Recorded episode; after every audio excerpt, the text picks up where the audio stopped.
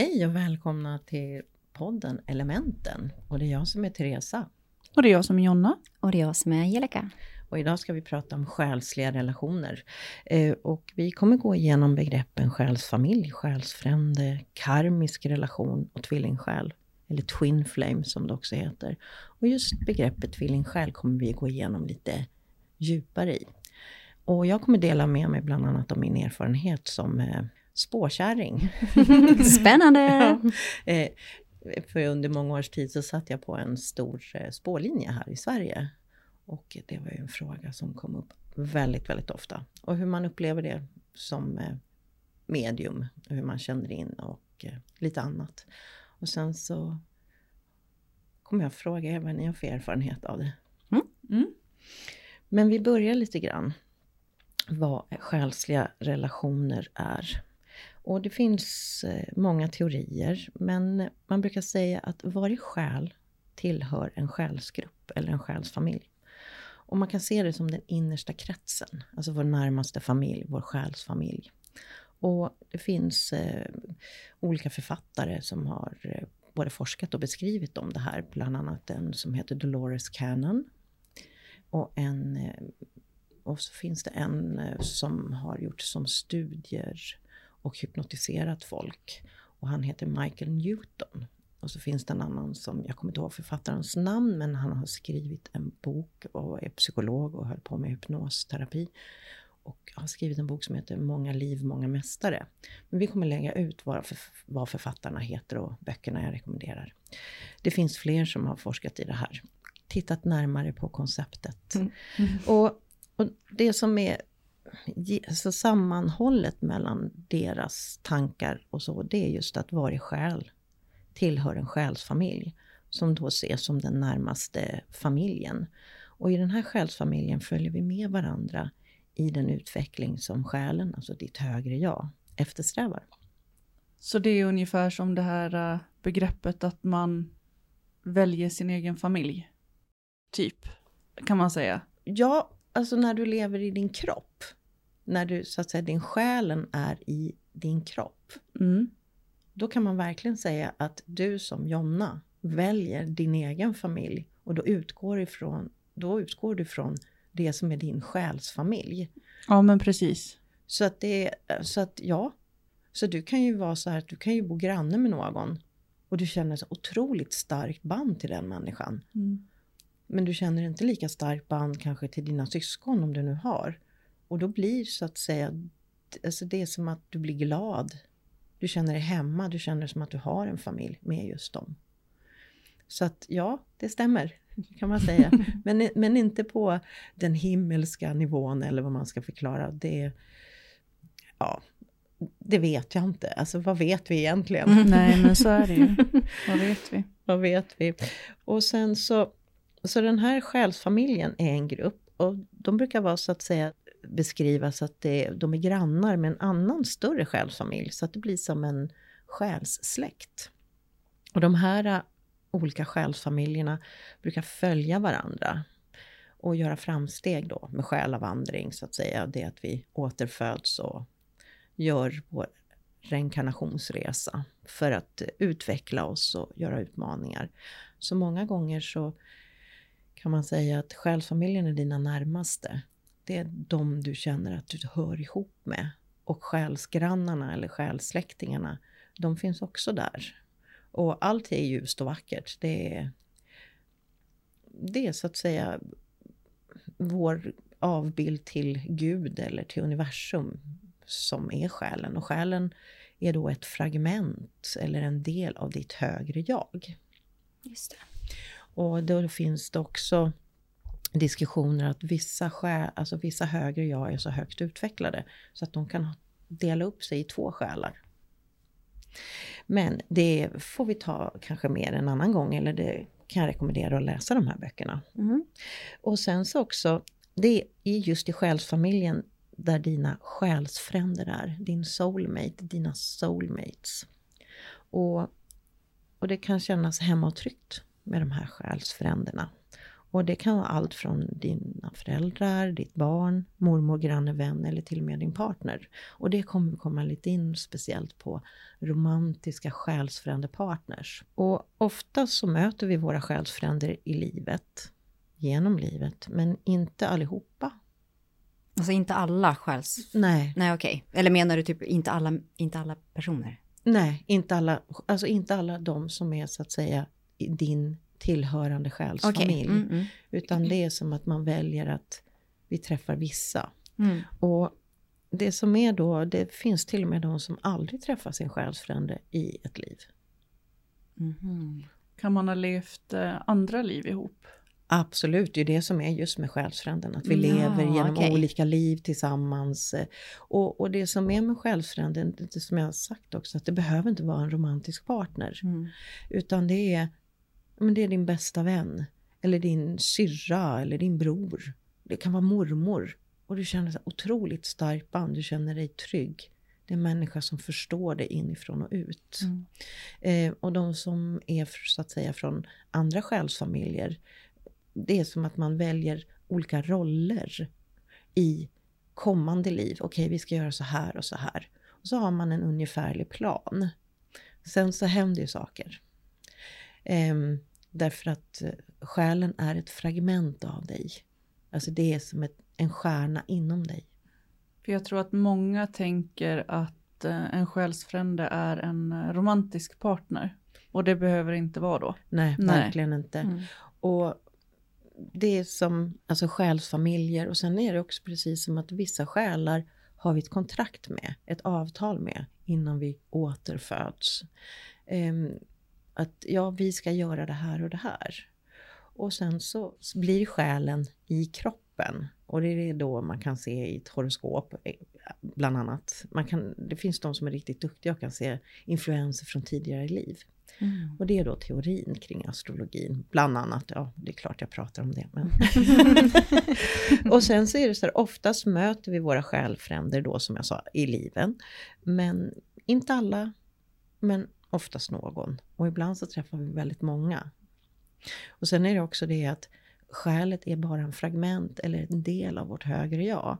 Så att vi har bara en del av själen i vår kropp. Mm. Så att vi alltid är i stående kontakt med vårt högre jag och det hö högsta. Ehm, ja, där själarna bor eller vad vi ska säga. Ja. Ehm, och det som är lite spännande i det, det är att det är just när vi gör de här djupa meditationerna eller när vi sitter i stillhet eller gör någonting där vi stillar vårt sinne som vi får kontakt med vårt högre jag. Och, det, och så har vi alltid en guide som följer. Vi har liksom Kan man få kontakt med någon annan när man har kontakt med sitt högre jag? Som också är Absolut. kontakt. För jag tänkte på det här när vi mediterade, du och jag. Ja, just det. Ja, Absolut. Alltså, eh, jag har en meditation där man kan komma i kontakt med sitt, hö eh, med sitt högre jag och sin guide Mm. eller en annan. mm, Och ibland så drömmer vi ju. ja, Eller vi drömmer oftast varje natt men ibland så är det att vi har vissa intensiva drömmar där vi verkligen känner att vi reser. mm, För jag tror att det var i eh, den meditationen som, som jag insåg i alla fall att eh, vi har en starkare själslig kontakt än vad vi tror. ja, Ehm, verkligen. För det var så jädra häftigt för att vi, det var med Per Trollsveden Ja. när han var här. Då hade han en eh, guidad meditation eh, där vi skulle få man, träffa anhöriga eller guider eller vad, vad man nu kände för, kraftdjur, vad som helst eller så. Eh, och då låg vi på varsin eh, filt bredvid varandra eh, och vi hade båda två väldigt svårt att komma vidare i meditationen. Men, men då var det som att jag var inne och hämtade dig på något Mm, vis. mm. Och drog upp mig. Ja, Vi skulle gå upp från en trappa typ och jag Ja. brukar aldrig lyckas gå upp för några trappor eller så. Nej. Utan det, det är någonting som tar stopp. och, Och då- det var så sjukt allting Ja. för jag tänkte att nej men jag bara, jag, jag hittar bara på det här. Men eh, visst, är det, är det dit min hjärna vill vandra att vi ska göra det här ihop om det är någon typ av trygghet eller någonting, ja då får det ju vara så. Eh, sen så pratade vi om det efter och då hade ju du sett samma. Ja, Mm. Absolut. Mm. Eh, det kan man titta på. För det kan också vara så att som jag sa innan, att man har en själsfamilj och så är man granne med en annan själsfamilj. Mm. Men man har levt många liv tillsammans och har Mm. även band med dem. Mm. Och sen också så har vi, alla har en personlig guide genom alla liv. Sen får vi andra guider som kommer och utbildar oss och så, men vi har en som är liksom din guide Mm. genom alla liv. Och det finns då teorier och det finns, alltså när de har gjort djuphypnos på människor och kommit till livet mellan liven, där de här människorna som är i djuphypnos har sett sin, sin guide Mm. och upplevt det. Det här med att man har levt med varandra i, i många liv ihop. Det, jag, jag kan ju se tidigare liv och det har jag ju sett jättemånga gånger. Eh, hur man ses, alltså man kan vara en annan person, ett annat Mm. kön. Det kan till och med vara att man har varit ett djur som har levt ihop med sin ägare. Oftast så är det ju att man har varit människor tillsammans eller ljusarbetare eller men, någonting sånt då. Eh, Mm. Och- och där så det ju- kan jag se jättemycket i tidigare liv Ja. när jag läser in sånt. Ja, jag har samma starka upplevelse om tidigare liv. Det har jag alltid haft, ända sedan jag var liten. Nej, inte jag. Ja, det vet vi inte än. Du kanske inte har haft din hjärna åt det hållet. Nej, precis. Det räcker med det här. Ja, ja, gud ja. Men, men eh, det är också tankar kring det, det är att djuren har egna själsfamiljer. Mm. Att djuren, för det finns de som återföds och så träffar de sin hund som har varit hund i tidigare liv till den själen. Mm. Så att hunden har en egen själ. Mm. Och, och då kan det vara att viss, vissa husdjur känner vi så extremt nära med. Och då kan det vara att det djuret har återföds och du har varit Mm. ägare till det tidigare. Och så vidare. Jo, men då kan jag nämna min hund Viska. Eh, hon var ju bara två år när hon dog eh, i ett grandmallanfall, epilepsi. Eh, och där kände jag ju att min, ja men det var som en bit av min själ försvann. Och vi hade en jätte, jättestark kontakt. Så det kändes som att vi, vi har ju levt flera liv ihop. Jag har ju haft fler djur, jag har ju, har ju väldigt många djur som jag nämnde i förra avsnittet. Och eh, jag har inte riktigt haft den kontakten så med dem som jag haft med henne. Och hon är fortfarande hos mig. Det är som att hon, hon väntar på antingen få födas igen eller att vi ska ses i nästa liv. Och hon hänger med mig eh, så Ja. länge. Ja, och det är ju så. Alltså Mm. de själar som vi tillhör, även de som vi lever i det här livet, väntar på oss. Mm. De gör ju det. Och det, det, det står faktiskt väldigt fint i en av de här böckerna. Eh, och jag kan säga det här med att läsa just om själar har hjälpt mig jättemycket när jag haft sorgarbete, när någon har gått bort som man tycker om. Att man känner det. Och det är ett sätt att göra.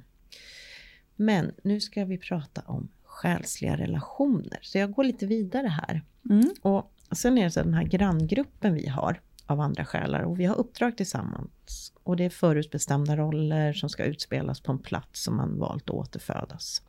Och det är karma som ska lösas och läras så att vi kan gå vidare. Och läs gärna böckerna om ni orkar eller sök någon annanstans information varför det här är. För annars kan vi hålla på i två timmar till.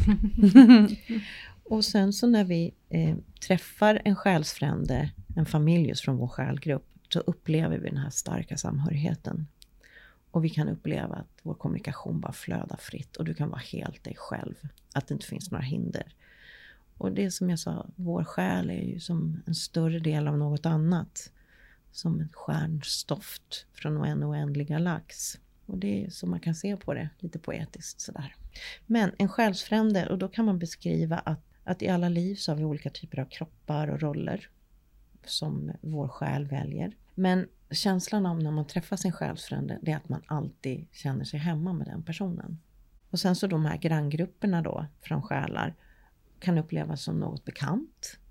Men det här känns bra, alltså att ja men vi kommer bra överens. Men själsfränden är direktkontakt. Vi hör ihop.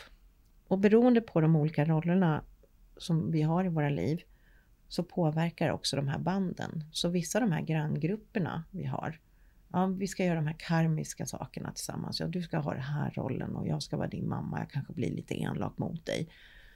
Ja, men jag ska försöka, vi ska väl liksom se så att det utvecklas. Ja, och du säger jag ska vara det här barnet. Eller så. Och sen är det så, när själen har sin, det blir ju aldrig bli någonting som man har planerat, inte ens en gång på den nivån. För en, det är bara ett stoft inom oss. Vi är ju fortfarande människor med våra hjärnor och våra ömtåliga kroppar. Så någon trillar och slår huvudet så blir Mm. det fel. Mm. och då får själen inte komma fram eller vi lever i en miljö där vi hindras. Ja. Och det sägs också att livet på jorden, att välja att återfödas här, det är en av de tuffaste platserna då. Det är så fysiskt tungt. Och ja, som jag sagt, i de grekiska myterna så pratar man ju om när du dör så måste du resa över floden Nyx. Och när du ska återfödas reser du igen över floden Nyx för att glömma.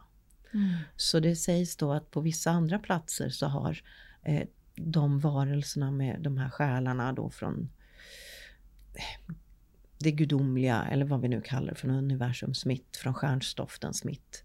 Eh, de har minnen på ett annat sätt. Så Mm. att här är det, men de själar som överlever här, det är de som eh, utvecklas fortast. Just för att det är så hårt. Och sen också just det här med att vi träffar andra själar. Och som själ och som högre jag så är vi alltid till för att hjälpa varandra att komma vidare. Men som jag sa det, vi, vi är ju kroppar som är ömtåliga med psyken och sinnen och allting runt omkring. Och det här kan ju ta sig i konstiga uttryck när vi väljer att föda sin kropp. Och ibland så är liven sorgliga och frustrerande och man känner mycket motgångar. Men det finns ju också glädjeämnen. Just när vi träffar en själsfrände. För då blir det, eller den som är från vår själsfamilj. Då blir det lättare. Man känner, men här kan jag känna mig förstådd. Livet är till för att lära så att själen ska utvecklas. Och ibland så är ödet i de här teorierna förutbestämt. Men det finns alltid liksom en lucka till fri vilja. Och ibland så är det så virrigt för kroppen. Så att själen glömmer sitt uppdrag. Och, man, och själen dras fullständigt in i livet som man lever. Så, och det handlar ju oftast om att försöka ha en medvetenhet. Och det är ju det vi jobbar på. Och då finns det ju teorier om att eh, nu så kommer vi upp i femte dimensionen och det kommer bli bättre. Men det vet vi inte heller. Vad vet vi? Och att få sin själ att minnas vilket ursprung den är ifrån, det är ju det som är en väldigt stor del av att utveckla sin andlighet. Och det är ju din individuella själsresa. Och även de roller som dina själsfränder eller de här grannsjälarna väljer med dig kan vara olika. Bara för att man har en känsla av att man hör ihop och att det känns som ett hem så behöver det inte vara smidigt och lätt. Men det känns ändå självklart att man hör ihop. Och det är inte alltid att vi vet att det är en själsfrände utan det handlar då också om att försöka bli medveten om sin egen andlighet. Vi kan prata om karmiska relationer nu när vi pratat lite grann om själsfränder. Och karmen då, det är ju lagen om orsak och verkan. Och det är då själens uppgift att lösa de här för att utvecklas och komma högre upp. Och sen så är det ju då, det är de här karmiska relationerna, de har vi många gånger som är lite mer utmanande som jag sa tidigare med andra familjegrupper. Och eh, ett exempel på en karmisk relation kan vara att du har en kollega på din arbetsplats är väldigt irriterande och du vet inte varför. Eh, personen kanske inte gör några fel men den är trevlig och jobbar bra och ingen annan upplever det som dig. Och det är inte fel på din kollega och du vet liksom att jag är otrevlig mot den här människan alltså. Eller du upptäcker det kanske inte själv för att du projicerar känslan. Eh, och tycker att den här personen är otrevlig mot dig. Men det kanske är du som projicerar den här eh, obekvämligheten med det. Och då kan det ju vara att ni har haft ett liv tillsammans. Där den människan har varit taskig mot dig. Eller eh, varit din slavägare och du känner dig nedtryckt. Ja, för det har ju hänt. Ja. Att man mött någon och bara, jag Mm. gillar inte dig. Fast man vet inte varför. Nej men precis. Och du, du har varit piga till den här eh, fruktansvärda adelsdamen. Ja. Eller du har varit eh, en, en fiskarkvinna och grannfrun har pratat skit om dig. Alltså det kan vara vad som helst. Och, och sen så innan du liksom går bort i det ögonblicket så bara den människan ska aldrig få komma åt mig igen. Eller någonting sånt. Så blir det som att du sätter en, en, en liten spell eller en liten dom för dig själv. Liksom. Och minnet lever kvar i själen och tas med då för att det ska lösas, karmat. Och det behöver ju inte vara att alltid att du ska lösa den personens karma, utan det handlar om din relation och släppa det här. Det här är en läxa du har gjort. Det här har du redan gjort. Du behöver inte återupprepa det. Det är ju det är, det är ett sätt liksom. Och själen vill ju lösa det där med kärlek. För alltså kärlek är ju inte bara mellan två stycken, utan kärlek är ju oändligt. Och det är därför ett svårt begrepp. Och men människohjärnan, den är ju som den är. Känner man något obehagligt, då kopplar vi på liksom, det här är obehagligt. Och så kan vi då välja istället att se det negativa, bara rent automatiskt. Och det här är också någonting som alla lärda genom tiderna har försökt att lösa. Och det kan ju också att det kommer upp i kärleksrelationer, att man känner stark attraktion till en annan person. Men det är egentligen ett karma som ska lösas. Och det är ju det som då är väldigt spännande med just ämnet tvillingsjäl. Mm. Det, det här med karmiska relationer, det för att karmat ska lösas så måste liksom, man måste dras ihop. Man måste liksom få magnetiskt, alltså man går igång på det. Och sen så bara, men det här funkar inte. Nej, för det är någonting inom dig som behöver utvecklas. Och det kan man se psykologiskt också. Varför har jag de här anknytningsproblemen och så vidare. Mm. Och, och, och, du kan inte glömma den här personen liksom för att du dras till den för att det är så, det brinner, det är hett. Men det är någonting du attraheras av. Och det är då själsligt, lösa karmat, psykologiskt, lösa de hindren du har haft i barndomen eller vad det nu än är. Besatthet och vad som helst. Snackar vi mer romantiska relationer ja. nu? Ja, mm. precis. Det, men det kan också vara att du skaffar en dålig kompis. det kan man ju också göra, så att säga. Eller hänger med fel folk. Mm. För att i, i det här livet ska du lära dig säga nej. Mm. Exempelvis. Jag tänkte berätta lite grann om bakgrunderna, vad de här tvillingsjälarna är. De första så här, vad vi vet som är faktiskt dokumenterat om teorierna kring tvillingsjäl skrevs redan av Platon för mer än 2500 år sedan. Det kallas för gästabudet. Mm. Och då pratar man om att de ursprungliga människorna var uppsättningar och varje kroppsdel hade ett organ och fyra armar, fyra ben och, och de var, jag har läst det själv. Den är lite magstark hela gästabudet men man får liksom förstå då att eh, så här tyckte de då. Mm. Men just den delen utav eh, berättelsen är att vi är som ägg som hör ihop. Och vissa ägg så är det tvillingpar som är man och man, i andra ägg är kvinna kvinna och ett annat ägg eh, med tvillingpar så är det man och kvinna. Det är då teorin. Och vi är då tvillingsjälar som hör ihop. Så att man söker alltid efter sin. Och ja, de utgick då från vårat kön, liksom, men själen är väl könslös. Mm. Fast det sägs då att vissa själar väljer att oftast födas som kvinna och vissa väljer oftast att leva, födas som män. Varenda gång? Eller olika? Oftast. Alltså att man säger så här, ja men jag vill gärna helst utmana mig som kvinna i många liv. Okay. Mm. Mm. Eller jag vill gärna utmana mig som man i många liv. Eller jag vill utmana mig att först så ska jag vara man och sen så vill jag egentligen vara kvinna för jag känner mig som kvinna. Mm. Och så finns det massor med teorier. Så att, eh, och, och det här eh, med eh, tvillingsjälar då, att det finns jättemycket teorier. Vi kan 1800-talet, alltså du kan gå långt tillbaks och se. Och då har det varit filosofiska, filosof alltså livsåskådningar, mer med religion. Och det är just då kring new age-perioden som det börjar bli ett begrepp. Och det som är så att säga är kännetecknet för just tvillingsjäl, eh, det har en väldigt speciella punkter, alltså så som det ska se ut då enligt de här teorierna. Och det är att många gånger med tvillingsjälar så har man cirkulerat kring varandra på olika sätt. Ett exempel är att du bodde på en plats eh, som barn och eh, tre hus därifrån så fanns det en äldre kvinna som hade ett barnbarn. Och den pojken eller den flickan och du träffas senare och det finns en stark connection. Och så när man säger stå, då, man, då börjar man prata om typ uppväxten och så, så då inser man, ja, men vi har precis. ju bott i princip ja. bredvid varandra. Ja, exakt. Mm. Och, och, många gånger med tvillingsjälar så kan det vara stor åldersskillnad. Um, och oftast är det så här mot konventionerna. Så det kan vara en kvinna som blir ihop med en man som är mycket yngre än henne själv. Eller eh, en man som aldrig har tittat åt eh, en brunett bara fixerat sig vid blondiner. Helt plötsligt blir man förälskad i en tjej som är mörkhårig och går motsatsen mm. mot vad man tycker om. Och jag har hört så sjuka historier. Alltså en av de mest intressanta historierna om tvillingsjälar var, eh, jag gick en, en kinesiologisk utbildning för många år sedan, där vi pratade om eh, bland annat eh, själsliga band som man kan se utifrån chakrarna. Och då var det en, en person där, jag vill inte säga mer, men, eller det var en kvinna, som var i en relation. Och hon var helt så här hysterisk och sa till vår lärare, ah, jag har så starka själsliga band med den här personen, jag vet att vi hör ihop. Och han hade ju hört det ungefär tusen gånger förut, så han var ju rätt bara, visst sure. Så han gjorde den här testen.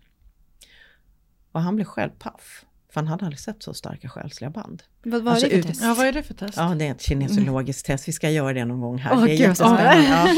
Men, men jag har inte gjort den på så många år så jag får ha med mig mina böcker. Mm. Men, eh, och och jag gick på Svenska kinesologiskolan så att det är liksom seriöst. Eh, och hon hade blivit förälskad i en homosexuell man. Och mhm. han hade blivit förälskad i henne. Okej. Okay. Det här är jättemånga år sedan, det är över 20 år sedan. Och alltså han gick så att säga, han hade aldrig varit med en kvinna förut. Mm. Så de började bli romantiska ihop och det var jättestarkt. Alltså så här helt absurt starkt. Och sen då så, ja, så tog kursen slut, men jag hade ju då en, en, en kompis från klassen som jag pratade privat med liksom. Och så efter något år, när vi kom i kontakt med varandra igen, så frågade jag hur gick det med den här kvinnan? Nej, då hade hon ju gått tillbaka till sin man. Och han hade träffat en manlig partner. Så att eh, det är ju det här klassiska som också tvillingsjälar har. The chaser and the runner. Det är ett koncept inom det. Mm. Men det behöver faktiskt inte alltid vara chaser-runner-konceptet i tvillingsjälar. Det kan också vara väldigt starkt i just karmiska relationer. Men... Vadå, att man eh, träffar varandra och sen så går man isär? Nej, vad, vad chaser-runner, med tvillingsjäl så är, är det en som jagar och en som springer. Det är ett mm. koncept mm. inom tvillingsjälar, vilket är, ja. Men vad innebär det då? Vi säger att det är två stycken som träffas. Mm. Eh, vi säger person 1, person 2. Ja.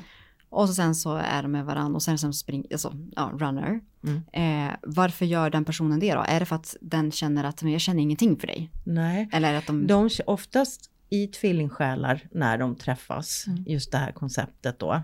Eh, jag kan säga utifrån den erfarenheten jag har som medium, när jag har pratat med människor, du känner av energin mm. när du pratar med personen och de berättar om det. Mm. Många pratar, men man bara, det här var karmiskt. Eller bara bara, det är väldigt starkt det också. Men när det är just tvillingsjälsläxan, för man kan kalla det nästan för en läxa, så känner du, alltså du vibrerar. Jag känner, det är nästan så att jag känner av den andra personens själ när mm. jag pratar, för jag pratar då via telefon. Eh, och alla säger liknande saker när jag får in att det här är, det här är på riktigt. Det här är mm. inte bara någon som tror för att de har läst om det och att det ska vara så fint och perfekt. Och det är genomgående, uppslitande historier. Det är sällan bra. Mm. Mm. Men chaser runner, alltså vad betyder det? Ja, chaser, ja. mm. Om vi kommer till det. Båda partner ett, person ett, person två, mm. känner lika starkt när de förenas. Alltså extremt starkt. Men för den andra blir det för mycket, så den sticker. Mm. Mm. Och då jagar den andra personen den personen. Mm. Eh, och, eh, men tjej, alltså den som springer, the runner, släpper ju inte kontakten helt. Den på något sätt försöker liksom lirka in. Och det som då är det absurda i det hela, det är att den som springer efter eh, löparen, alltså den som har sprungit ifrån, den som rymmer, känner fortfarande av den andra personens själ. Och ibland kan det vara så påtagligt så att de känner av själen i rummet. De drömmer om människan. Mm. De, och oftast drömmer man då om att man har, ja, mm. fysisk nära kontakt. Mm. Eh, och den människans eh, springaren, så att säga, rymmaren, hela tiden gör sig påmind om att den finns. Den kan gå in på Facebook, kolla, lajka och sen dra sig undan och personen då som är den som jagar mår oftast väldigt, väldigt dåligt för att den upplever alla de här starka känslorna, upplever alla de här varför vill inte den människan sa att den kände samma sak och jag vet att det är sant. Och då har man fastnat i romantikfällan. Mm. Därför själar är kärlek, men det har inte med romantik på det sättet att göra. Utan efter alla år jag har suttit och varit medium så har jag kommit fram till att tvillingsjäl är egentligen spegelsjäl. Det är när du ser dig själv i spegeln. Vad är mina svagheter? Vad behöver jag jobba med? Och när den andra, den som rymmer, också inser det, då börjar den personen också växa. Men av en konstig anledning, alldeles för ofta, så kan det dröja 10 år, 15 år, nästa liv. för för själen är tiden oändlig. Mm. Så jag, Mm. det är då konceptet tvillingsjälar. Och, det, eh, och ibland så är det faktiskt inte så att personerna i fråga vill separera. Utan det är omständigheter som gör. Jag har andra historier som är så här, alltså man nästan sitter själv och gråter när man hör människan för man känner, alltså kontakten är så stark. Mm.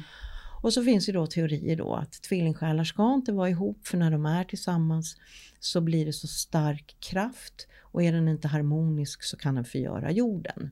Och det, det är lite hybris tycker jag. Mm. Mm. Men det är vad jag tycker. Sen så... Men du, du sa någonting om det karmiska. Ja, de mm. karmiska relationerna, de kan ibland upplevas lika starka. Men då är det eh, vissa bitar som då inte är inkopplade just som det här med att man har sprungit kring varandra. Att man har varit i varandras närhet utan att man vet om det. Det är ett av kännetecknen just för tvillingsjälar då. Och karmiska relationer, det kan vara lika stark attraktion. Men det är vissa saker som inte är där. Men man känner av dem också. Sen så är det människor som hör av sig och man bara, ja ja, du har fastnat för ett koncept. Mm. Den här människan det enda du ska lära dig det är att säga nej. Mm. Chaser runner begreppet eller springare och rymmar begreppet. Det brukar oftast kallas för twin flames. Men twin soul och twin flames, det är egentligen samma sak. Alltså tvillingsjäl eller tvillingseldflamman. Det är samma sak. Och det är faktiskt inte många som drabbas av det. Det är jätteovanligt. Och det finns även astrologer som har liksom hela teorier och koncept om hur du kan se ditt horoskop. Och vissa pratar om att ja, men du kan inte se ditt vanligt horoskop, du måste använda draconian art och as, asteroider. Och eh, jättemycket teorier kring det. Men det är väldigt få som träffar tvillingsjäl. Eh, så eld, tvilling, eld, flamma, twin flame. Men man kan träffa många tvilling, tvilling karmiska. Karmisk, du kan, mm. många och många när det är så tufft. Och titta. Titta på vad du har för anknytning. Vad är det som går bakåt i din själs historia med tidigare liv? Vad är det som du behöver liksom lära dig i det här livet och verkligen få ett avslut på det? Och vad får dig att växa? Och då är ju shadow work fantastiskt. Mm. För det handlar ju om att titta på sina anknytningar och, och sådana saker. Så karmiska relationer kan vi möta. Men går det att släppa taget om en tvillingsjäl när man inte lever ihop i det, alltså att men det finns inte en chans att vi kommer leva ihop i det här livet. Ja. Men det är liksom man känner av dem hela tiden mm. Eh, och det är ju jättetufft. Ja, det är det. Ja. Eh, för eh, vissa jag har pratat med som har gått vidare och lämnat det här med tvillingsjäl, alltså tvillingsjälen bakom sig och, och gjort sin, inom situationstecken, resa och läxa. De eh, de kan ha varit så illa behandlade, men man har så att säga förlåtit och gått vidare för att man har sett djupet av det. Och man har utvecklats till en så... De säger det varenda gång. Inte alltid, för det är väldigt... Eh, av tusentals samtal så är det liksom tio som jag kan känna att det här är tvillingsjälar. Och då har jag haft tusentals samtal. Och då kanske många karmiska relationer och det behöver inte ens en gång vara en karmisk relation utan det är den här personens karma att lära sig. Och jag vet inte om vi sa det, att man kan ha flera tvilling, karmiska, ja. ja så, men bara en enda tvillingsjäl. tvillingsjäl. Och mm. det är få som mm. har det. Som har träffat? Ja. Eller, ja. Alltså mm. om jag har haft närmare 3-4 tusen samtal mm. så är det tio stycken mm. där jag känner det här är något. De som drabbas av Twin Flame, det är oftast människor som utvecklas väldigt fort andligt om de gör liksom sin, sin resa och lär sig att släppa. Det blir som en, du går en snabb kurs i att utveckla din själ. För det ger så mycket förståelse, så mycket medvetenhet och många utvecklar eh, alltså sina gåvor sin healing, sin medkännande, medmänsklighet, alltså förståelse av själen på ett sätt som kanske inte alla med karmiska relationer gör, för att med karmiska relationer kan man fastna i begreppet. Men det är som att de som drabbas av tvillingsjälar, det här låter ju som att vissa är finare än andra och det har inte med det att göra, utan det har med att vi har alla olika uppgifter i vårt liv. Men kan eh, bara den ena parten går vidare? Eller blir det när man har gjort sin läxa? Alltså, eh, ja men den ena då. Går den andra vidare per automatik då? Eller kan den stanna i samma? Det, det kanske var en jättesvår fråga. Nej, men du förstår, ni du, förstår vad jag menar va? Så bra fråga. Det var bra att du tog upp det för jag har så mycket i huvudet jag höll på att glömma det. men som vanligt. Men, men det är precis så det är. Många gånger så när den ena har liksom löst bandet till den här tvillingsjälen och gjort sin, om man säger i gaminguttryck, leveled up. Mm. Jag kan inte översätta det på svenska, men då kommer den andra att göra det. Men som jag sagt innan, det tar tid. Men är det att man ska lära sig av varandra eller kan det vara att vara ena ska lära sig av den andra? Eh, det där är en svår fråga, men målet är ju att båda själarna mm. ska levla. Jag tänker om en gör det först då, så bara, tack och hej då, jag behöver inte det längre. Eh, det är ju det som är så att det oftast är det en ja, det som gör så. det först. Ja, ja mm. det är det. Och den blir det att man möts igen i nästa liv eller livet efter det? Eller i... Ja, det kan jag inte Nej. svara på. Det får du fråga gudarna om. Ja, men då får vi göra det. Ta en meditation till det. Eh, mm. Jag ska försöka känna in och se om de vill säga något. Eh, eller vad får till mig. Eh, alltså det är som att många gånger är det så att man träffas igen. Men det är som att i det här livet, när du möter din tvillingsjäl, de som gör det, då är det ett extra hopp uppåt. Och eh, målet är ju att den andra själen också ska göra det här extra hoppet uppåt. Och då tar det den tid det tar för den personen. Mm. Eh, och det kan ju, den kanske kommer på det liksom när den är 95 år. Ja, just det, vad det jag borde göra. Mm. Eller så blir det nästa liv. Men det handlar just om den som, jag kan tänka mig det, och det jag får, får in väldigt mycket, att den som är springaren, den som jagar, det är den som ska levla. Det är den mm. som ska gå upp. Just det. Eh, men det är också, det är lite liknande karmiska relationer. Och, men då är det just ett karma som ska bryta. Och karma är ju faktiskt inte bara lärdom och hårt. Utan det är en knut. Jag brukar se livet som en tråd. Och vi har som karmiska knutar. Och den här karmiska knuten ska lära sig så att din väg framåt blir att du nästa gång ska ta ett steg upp.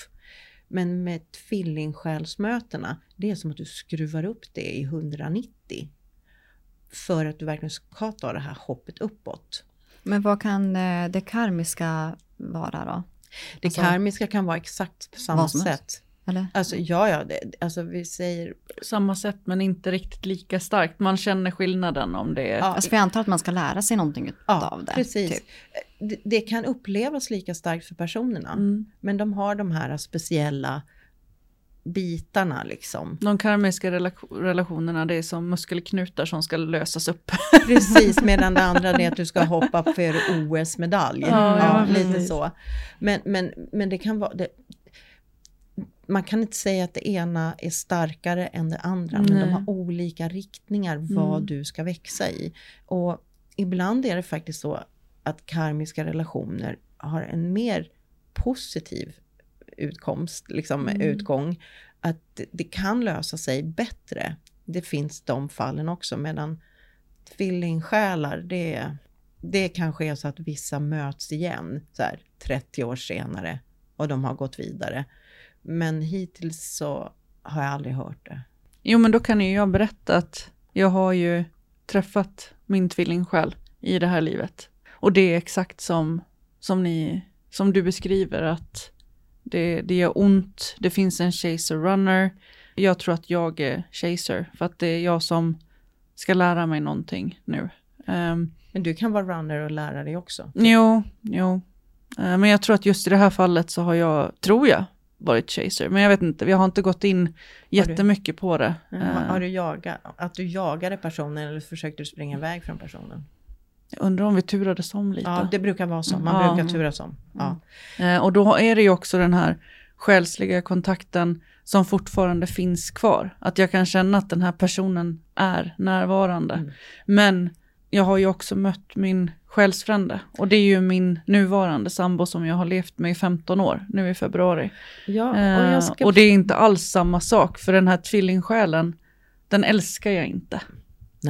Eh, utan det är någonting helt annat på ett, på ett helt annat plan. Mm. Filip älskar jag ju mm. av hela mitt hjärta. Så att det men det är olika saker eller? Ja, det är det. Det finns faktiskt um och, det här tog ett tag innan jag, liksom, jag tänkte det måste finnas något annat än tvillingsjälar för det här är bara elände. Mm. Alltså det, ja men precis, det, det, det, är så det känns också. Det, det, gör bara ont. Det gör bara ont. Och det är, om du tänker tillbaks, när du var med om det här, hur har du utvecklats? Alltså vad var det som behövde komma upp, som du behövde läka?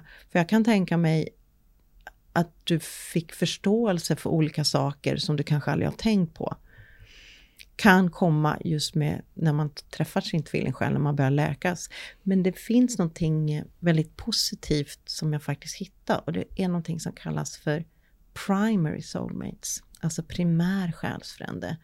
Och det är då den person eller den själen, det högre jaget, som man tillhör i samma själsfamilj. Men de två själarna väljer oftast och trivs oftast att leva i romantiska parförhållanden. Så de har levt i många liv i, i romantisk kärlek. För det är så de knyter an. Mm. Så att, och det är den som, alltså vi har ju alla, alla bästisar. Mm, mm. och, och även om vi är jättestarka vänner och står varandra extremt nära som själsfränder, så är det då vissa som är liksom vi vill gärna vara kille, tjej, tjej, kille, kille, kille, tjej, tjej. Men vi vill ha den här romantiska biten. Och det är inte alla själsfrändegrupper som har det, men vissa har det. Och det kallas då för primary soulmate. Det är den man är hemma med. Mm. Ja, för när jag har tittat tillbaka och när andra tittat tillbaka på mina tidigare liv, då inte alla, men många av liven så har ju min tvillingsjäl varit där. Men Filip har alltid varit där. I alla Din fall. Din har bara varit där lite i skuggan. Ja, men precis. ja. Eh, och sen, men Filip och jag har nästintill alltid levt i en relation ihop. Mm. Och det är precis det som är primary soulmate. Mm. Och, och i och med att när man lever med den så brukar relationen oftast vara väldigt smidig. Man har en väldigt bra kontakt. Alltså mm. man kan gå igenom hinder tillsammans på ett sätt som andra kanske har svårare för. Medan tvillingsjälen träffar vi extremt sällan. Och jag vet inte, det kan ju faktiskt vara så att tvillingsjälen inte ens kommer från din själsfrände familj. Utan det kan vara någon som, jag ska ha det här, det här ska vi göra. Och det är därför jag tycker ibland att begreppet spegelsjäl är bättre. För att båda två ska titta på sina svagheter. Man ska mm. spegla dem till varandra. Men det är, det är, det är mina teorier kring mm. det. Men primary soulmate, och det skriver faktiskt till och med en av de här författarna i, i, i böckerna, eh, Michael Newton. Dolores Cannon har jättemycket. Um, lite för mycket för min smak, men uh, hon uh, absolut banade väg för mycket intressanta idéer. Men Michael Newton han satte ju folk i hypnos i flera timmar och han var psykolog som inte trodde på det här ens en gång. Mm. Så han började ju så att säga, eh, alltså han har ju fallstudier på ett sätt. Alltså och har startat en skola och allting sånt. Eh, men mer om det lite längre fram. Men, och då finns det just då primary soulmate. Och de återföds man inte i alla liv med för att det, det blir, då blir det för lätt, för bra, du lär dig inget. Mm. Mm. Men hur ska man säga skillnaden då på när man träffar sin twin flame och sin eh, primära, primära självkännande? Alltså vad är, vad är liksom... Hur känns det när du träffar en, eh, ja men när du och Jonna, när ni fattar, ja men vi pratar ju samma språk. Det är sam, lätt, mm. lätt smidigt. Mm. Och sen så när det är primary soulmate så lägger vi på liksom attraktionen. Mm. Du vill pussa den här mannen eller kvinnan eller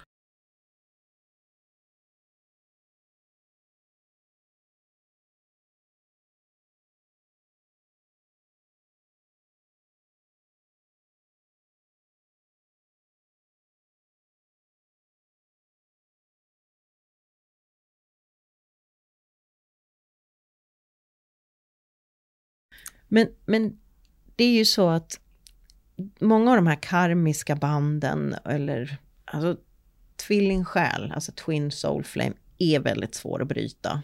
Du som har upplevt både det här tvillingsjäls eh, saken, men du har så att säga Filip, som känns helt annorlunda, som antagligen är primary soulmate, skulle inte förvåna mig. Mm. Hur upplever du skillnaden? Jo, jag berättar ju eh, förut om eh, tvillingsjäl. Jag skulle vilja kalla det för spegelsjäl istället. För att, ja, alltså den här personen kan ha varit min tvilling själsmässigt, men inte partner. Som, ja, men precis inte mm. partner, inte som jag tror att vi trodde. Eh, mm. utan vi hade bara en, vi skulle lära oss någonting utav varandra med Filip så var det ju helt annorlunda. Ehm, vi var 17 när vi träffades första gången. Och då, ehm, jag stod och väntade på bussen hem. Och sen så hör jag ett jävla oväsen en bit bort. Ehm, och då ser jag två av mina vänner komma gåendes tillsammans med den här killen då, som jag aldrig sett förut. De kommer fram och säger hej. Men, men det enda jag har ögonen för det är ju honom. Och, och jag kände det så fort jag såg honom att jag kan inte leva utan dig. Det var det enda jag tänkte. Att det här, du är den finaste människan jag träffat i hela mitt liv. Han hade inte ens sagt hej. Liksom. Vi tog i hand och jag tror att han kände samma sak. Det är vad han har sagt i alla fall. Uh, så jag hoppas inte han ljuger. Men nej, det gör han inte. Uh, men vi kände det direkt båda två. Och sen jag kunde inte sluta tänka på honom. För att jag visste att vi kommer vara ett par snart. Sen så skrev han till mig, då hade vi ju MSN, hade man ju på den tiden. Hur lång tid efter var det här då? Eh, jag tror vi sågs första gången i november. Eh, och sen i mitten på januari, tror jag det var. Mm. Då skrev han till mig, hej, jag är så ledsen. Min tjej har gjort slut. Åh oh, nej, vad gnosis. ja, jag var åh, typiskt. Och sen eh, tre veckor senare så har vi varit, ja, blev vi ett par. Och sen dess så har vi inte släppt varandra. Vad fint. Ja, mm. och det är 15 år sedan nu då. Mm. Mm. Det jag kan tänka mig som är skillnaden mellan att träffa en primary soulmate eller en bättre karmisk relation, för vi har ju mm. bra karmiska mm. relationer också. Det är just att man känner sig tryggare i det. Mm. För tvillingflamman eller twin flame soul, tvillingsjäl, brukar inte kännas tryggt. Det är Nej. som ett mm. slags kaos kring det. Mm, exakt så. Mm. Och med Filip så jag har känt mig trygg från dag ett. Så, så det är liksom hela, vad ska man säga, det är både partner, det är bästa vän, det är lover, det är liksom hela grejen. Uh, och det hade jag ju inte med min spegelsjäl. Många gånger när vi pratar om själsliga relationer så fastnar vi oftast för att det ska vara romantiskt. Och men vi kanske ibland ska acceptera att i första hand så handlar det om en process av att förenas inom sig själv. Och, och det kanske inte känns så här, åh, härligt romantiskt. Men just de här romantiska tankarna, så vi kan ju gå tillbaka till medeltiden. Redan där. Eh, riddaren som suktar efter den vackra jungfrun och jungfrun suktar efter riddaren hon ska gifta sig med kungen. Alltså någonting sånt. Och det, det, den här eh, o onåbara kärleken. Därför att i grund och botten handlar det om en kärlek. Det handlar om att växa inom sig själv. Och det, behöver inte ha med, det har inte alltid med romantik att göra, utan det har med själens växande. Och ja. Men du Angelica, har inte du en jätte, jättestark eh, relation till din syster? Jo. Alltså riktigt, jo. riktigt. Mm. Ja. Mm, ja, gud ja. Alltså en grej som jag tyckte också var ganska sjukt var att hon åkte bil med sina kompisar. Eh, och så fick jag en sån stark magkänsla att det, det är någonting som har hänt nästan typ som att hon hade dött eller någonting. Men jag känner mer att alltså, gud, hon har skadat sig eller ja. Och jag försökte ringa henne, hon svarade inte, jag fick panik. Aldrig haft den känslan förut. Eh, och så sen efter ett tag så hade hon kommit hem och då berättade hon ju att hon hade varit med om en bilolycka. Och eh, då berättade jag det här för henne då och hon tyckte också det var jävligt sjukt. Men, eh, ehm, men det hade tack och lov gått bra. Eh, men det var liksom på håret att det hade Hade hon känt av dig? Det vet jag inte, jag har frågat faktiskt. Det har jag inte frågat. Mm. Men eh, ja. Det gjorde hon mm. säkert. Mm. Det är ju det. Det är det som är saken. Varför ska vi bara fastna för det romantiska? Mm. mm. När vi har bästa vänner eller du då mm. har din syster. Alltså det... Och bara att vi träffades. Ja det, ja, det. Ja, det måste du berätta ja, om. Måste berätta. Men jag kan berätta först hur jag fick tag i eller träffade Angelica. Mm. För att det är så roligt. Eh, jag har en väldigt nära vän till mig. Hon heter Ann-Charlotte. Hon brukar vara här på Fabriksgatan och tatuera. Hon är medial och ja, allt det här. Så pratade vi i telefon och så höll jag på att scrolla på Facebook och så hela tiden så dyker Angelica Lindberg upp på, som vänförslag. så går jag in på henne och så bara sa jag till Anki, bara, men vad är det med den här tjejen? Och hon bara, ja, hon är ju snygg. Jo, jo det är hon, men det är liksom det är inte det som är grejen. Hon bara, nej men ni ska säkert jobba ihop. Det är säkert därför ni har nog setts förr. Liksom. Sen så började du gå till mig som kund. Mm. Och, och då kände jag samma sak igen. Bara, vi måste jobba ihop. Det är så här, ja, men vi måste vara på samma ställe. Kände det jättestarkt. Eh, men jag brukar få så när jag, ja, men med intuition och, och när de mina guider säger till mig, då, då är det som att jag får en käftsmäll att så här ska det vara. Kan du inte bara se till att fixa det här? Mm. Och då ger de sig inte förrän jag har fixat det. Så därför så kan det bli väldigt intensivt. så. Nej men jag kände ju att det var någonting, alltså jag, mm. jag öppnade ju upp mig direkt för mm. dig. Så varenda gång jag gick ut ifrån salongen så hade jag sån ångest. Varför berättar jag det här? Men för mig så var det bara helt naturligt att det mm. skulle vara så. Mm. Eh, och, och sen Eh, öppnade jag upp det här stället och då... Då kom jag. Ja, fanns det lite mer plats. Ja. Mm. Ja, när jag träffade er, jag hade ju en... Oh, jag var på så dåligt humör den dagen. Och, jag, och det var ju den här marknaden i Bjästa då. då. Ni hade ett ja, stånd. Ett stånd. Ja, marknadsstånd. Ja, marknadsstånd precis. Med norrsken och yeah. våra praliner, eller på att säga. Nej, Kristaller. Det kristallerna. Mm. Och eh, jag kommer ihåg, jag cyklade från grannbyn Köpmanholmen och cykeln hade behövt pumpa och det var bara uppförsbackar och det småregnade och jag var bara så irriterad. Men jag tänker jag cyklar. Och så, jag brukar, ja, du... inte, jag brukar inte ens stanna vid den vägen. Mm. Jag stannar och så går jag Visste du att vi skulle vara där Nej. på marknaden? Nej, för du skulle väl inte dit? Jo, jag, skulle, jag, hade, jag ville inte dit, men Nej. jag skulle dit. Ja, du kände att du skulle dit? Ja, jag bara, och, jag tänkte, och det regnar ju som Ja, mm. och jag bara, jag måste dit innan någon stänger. Jag ska hämta upp dottern och se hur hon sköter sig liksom. Mm. Och så. Så att jag skulle dit, jag hade ingen lust, men jag tvingade mig ut. Och jag är en sån som, nej, det här känns inget bra, jag stannar hemma istället och tittar på tv. Koreanska dramaserier, det gillar jag. uh, så jag tog cykeln, cykla, led mig igenom, svor halva backen upp, var på ett rysligt humör. Uh, men uh, efter ett tag så ut i friska luften kan man ju lugna ner sig då. då. Och så går jag bakom där ni står och jag bara, var så negativ. Jaha, där står de och säljer kristaller. Vet de ens en gång om det är stenar? det är säkert bara plast från Kina. Ja, så går jag dit och så säger jag, ja men de har choklad. Då blir jag glad. Ja men det kanske är, ja det, han, ja, det ser ut som var hemmagjord choklad. Så börjar jag titta, ja, det är lite spännande, lite tarotkort och så. Och där står jag och Angelica och dansar till trummusik som ja. två flummon och folk springer förbi liksom. Ja, ja, precis. Vilket gör mig ännu mer kritisk, jag har det flummon också. Ja. eh, nej, och sen så börjar jag kolla på era saker och jag ser att men det här är ju bra kvalitet. Det här är ju på riktigt. Det här är inte bara bullshit liksom. Utan det, de här tjejerna, det är på riktigt. Och så börjar vi prata. Och jag kände mig egentligen väldigt otrevlig. Jag vet inte om jag uppfattade det så. Nej, gud nej. Det tycker inte jag i alla fall. Och sen så... Ja, så. för jag tittade, för det kom lite kunder och sådär. Ja, så jag bara, gud, precis. vart fan är Angelica någonstans? Och jag behöver hjälp. Och så ser jag att du står och pratar med henne.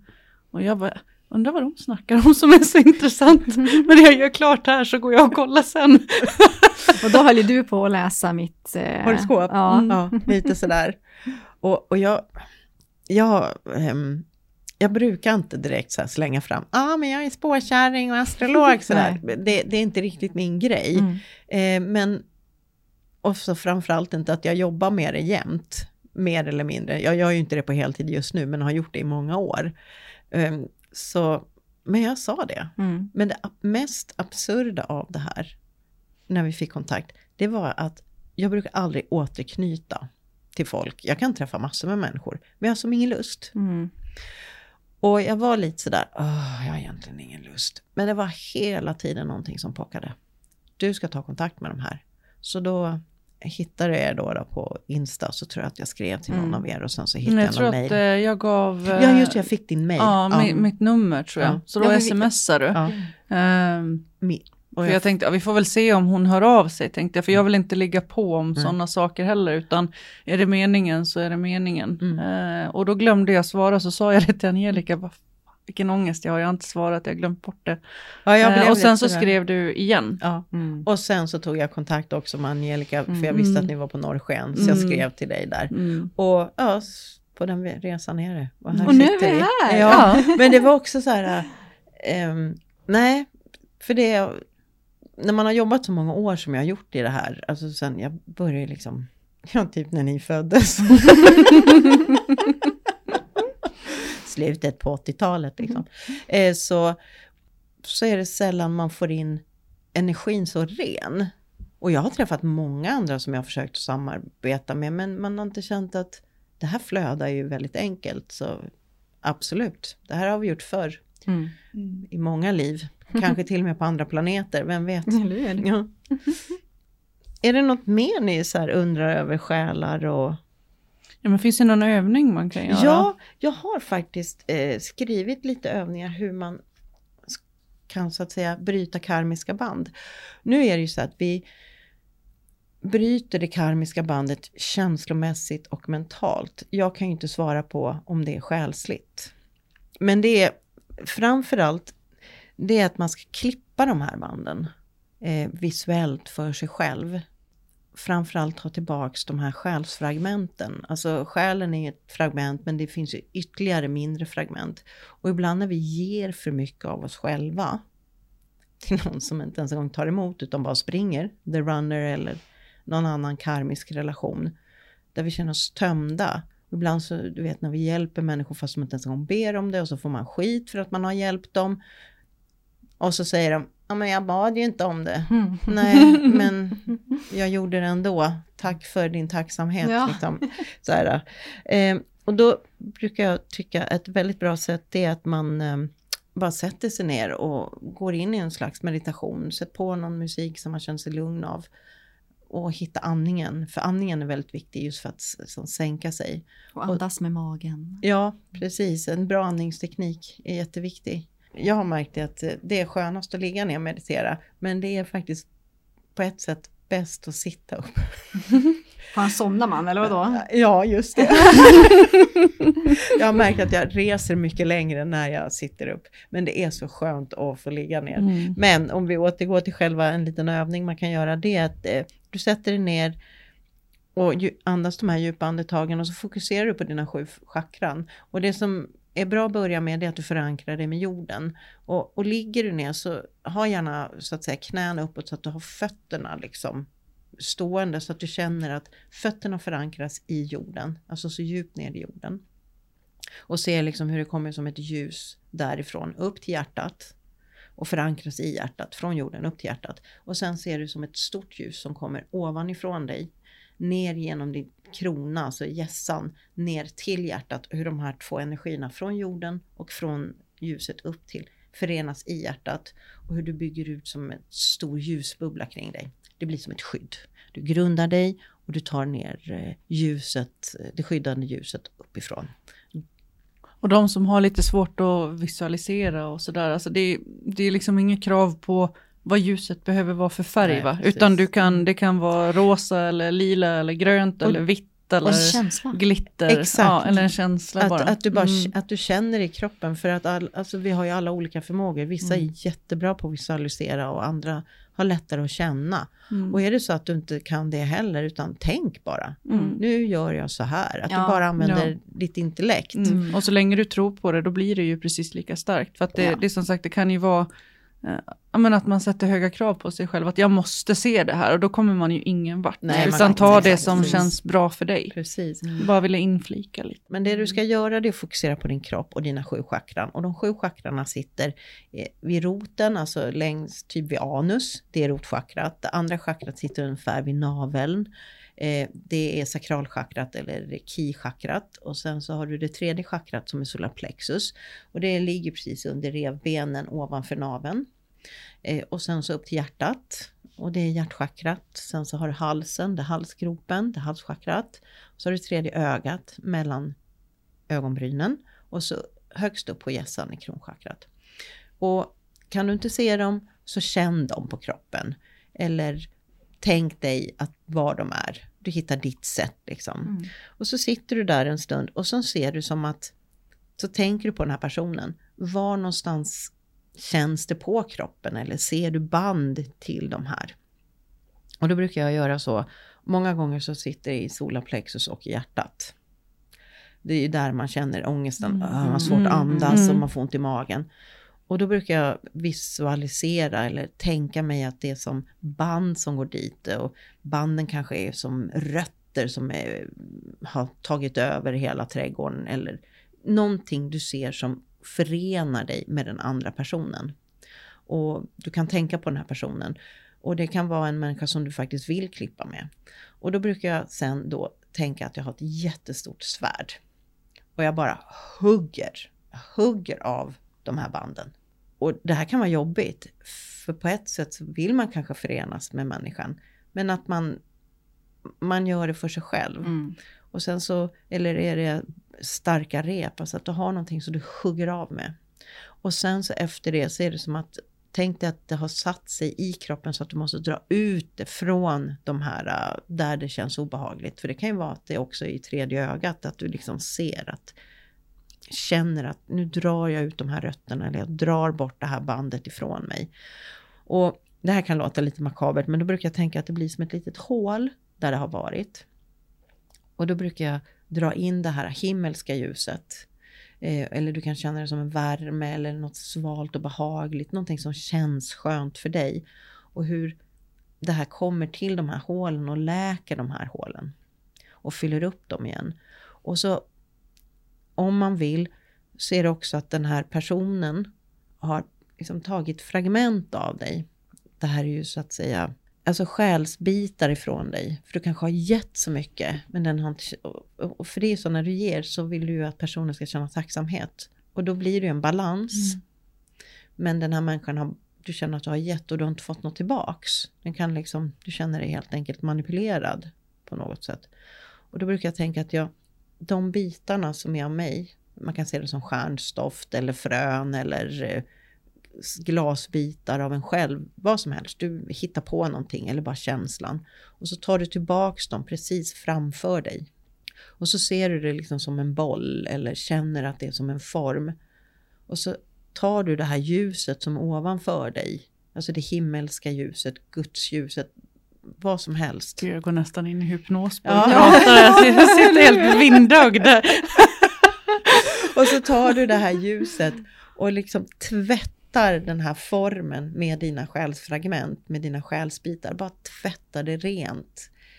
Du kan tvätta det i vatten, du kan bränna det i eld vad som helst och när du känner att eller upplever eller ser att nej, men nu ser det rent ut så fyller du på med det här gudomliga ljuset så att det liksom glittrar igen eller lyser igen eller att du känner att åh, det finns en värme och så tar du in det just till hjärtat och ditt solarplexus mm. och stoppar tillbaks det och, och känner hur du får tillbaks dig själv. Mm. mm. Det är en övning. Ja, ja, jättefin. Ja. Ja, jag brukar Den ska, göra, göra ikväll. Ja, jag med. Ja, jag, brukar, jag, jag, jag, brukar göra det som en meditation, just att återkalla själsfragment. Det kanske är något vi ska ha på vår Patreon sen ja, framöver. Ja. Lite meditationer, Precis. vad tror ni om det? Ja, det kan vi absolut höra, mm. göra. Eh, jag har fler meditationer, men, men den, är, den känns väldigt läkande. Mm, mm verkligen. Det var den. Ja. Och, och det här med och då behöver man ju inte bara ta karmiska band utan det kan vara att bara återkalla sina själsfragment. Mm. För många gånger när man är en healer. Ja, man mm. kastar ut lite där, ja. lite där. Mm. Och, och, det är inte bara det, man kan ju vara en person som har låtit sig fostras att hela tiden vara en som ger. Mm. People pleaser. Ja, e- exakt. Mm. Och, och det är på gott och ont. För en mm. people pleaser behöver ju inte, det behöver inte alltid vara positivt. Till slut så blir det en dålig vana. Eh, men ja. vad känner du? Har du fått med allting om tvillingsjälar? Jag tror att jag har fått med allting, men och det kommer säkert flera frågor på det. Mm. Och, jag skickar gärna in frågor ja. till oss. Elementenpodcast.gmail.com Eller skriv till oss på Instagram, elementenpodcast. Vi har eh, Facebook, Elementen. Och sen TikTok, Elementen Podcast.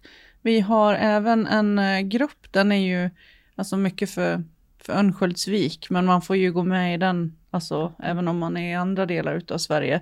Mm. Um, så vi får se om vi gör den till en typ, ja men det är en andlig diskussionsgrupp och den ja. heter Andlighet i Örnsköldsvik, skönt snack och event. Där kan ni också gå med. Uh. Och då kan ni ställa frågor och så, så för våra, vi har en plan att längre fram kanske istället bara för att lägga ut avsnitt så har vi gärna frågestund. Mm. mm. Så att vi Q&A. kan svara. Ja, Q&A. Mm. Och det är ja, bara... precis. Om ni vill veta något om oss och, och sådär. Mm. Eller om astrologi, mm. om själar. Eh, vi kommer ju ta upp flera ämnen om plantmagi och magi mm. överlag. Så, Kristaller och andlighet. Precis. Och, och sen så, ja, chakran, shadow work. Och nästa avsnitt, vad pratar vi om då? Månadshoroskop. Jajamän, som jag har mm. jobbat hårt med. Ja. Men vi kommer ju ha först ett, ett litet introavsnitt så att man får så att säga som en helhetsbild. Man, man kan se de här månadshoroskopen som eh, eh månadens eh, meteorologiska väder. Ja, meteorologiska Precis. rapport. Eh, och det första avsnittet kommer vi släppa 21 februari. Eh, och sen den 22 februari då släpper vi månadshoroskopen. Precis. Mm. Så, att, eh, och... så så kommer vi göra varje månad, att det kommer vara ett litet diskussionsavsnitt och sen så kommer månadshoroskopen för sig. Och då kommer vi i beskrivningen av avsnittet lägga in, ja men vid eh, 2.23, då har du jungfrun. Om man vill spola fram, om man vill inte... Ja, för att avsnittet kommer vara väldigt långt. Ja, det, det kommer vara två timmar ja, långt. Mm. Precis, för att det är så mycket om varje och då får ni veta väldigt mycket också. Ja, exakt. Varje stjärntecken. Ja. Men det som är rekommenderat är faktiskt att lyssna på det här introavsnittet så att man får så att säga ett helhetsperspektiv. Mm. Mm. För det är ju gärna ascendanten man ska gå efter ja, då som kan precis. vi ju påminna om. Man kan ju kolla sin sol och måne om man vill det med. Men eh, det är ju främst ascendanten precis. som du utgår ifrån. Ja, mm. Men, och skicka gärna in frågor för om vi har tid och möjlighet så kan vi faktiskt svara på en fråga under de intro Mm. Om det finns möjlighet. Ja, vi har faktiskt ett par stycken som har skickat in sina birth charts. Så vi får se vad vi gör utav det. Ja, tack för mera jobb. det är jätteroligt, vi blir jätteglada ja, när ni skickar gud, till oss. Ja, och det är jättekul och, mm. och jag älskar att gräva ner mig i folks horoskop. Det är så spännande. jo, tack, det är det. Ja, ja det är sjukt kul. Ja. Men eh, tack för idag tjejer. Ja, tack, tack själv. Ja. Tack, tack. Ja, och tack för er som lyssnar. Mm. Och ni är alltid välkomna att lyssna och gärna ge feedback. Ja, mm. och ni frågor. Mm. Ja. Ja, och har ni önskningar om något mer ni vill veta om, om inom området där vi kan koppla elementen ihop så mm. skriv in. Ja, mm. gud gör det. Mm. Då hörs vi. Då hörs vi. Då hörs vi. Hej då.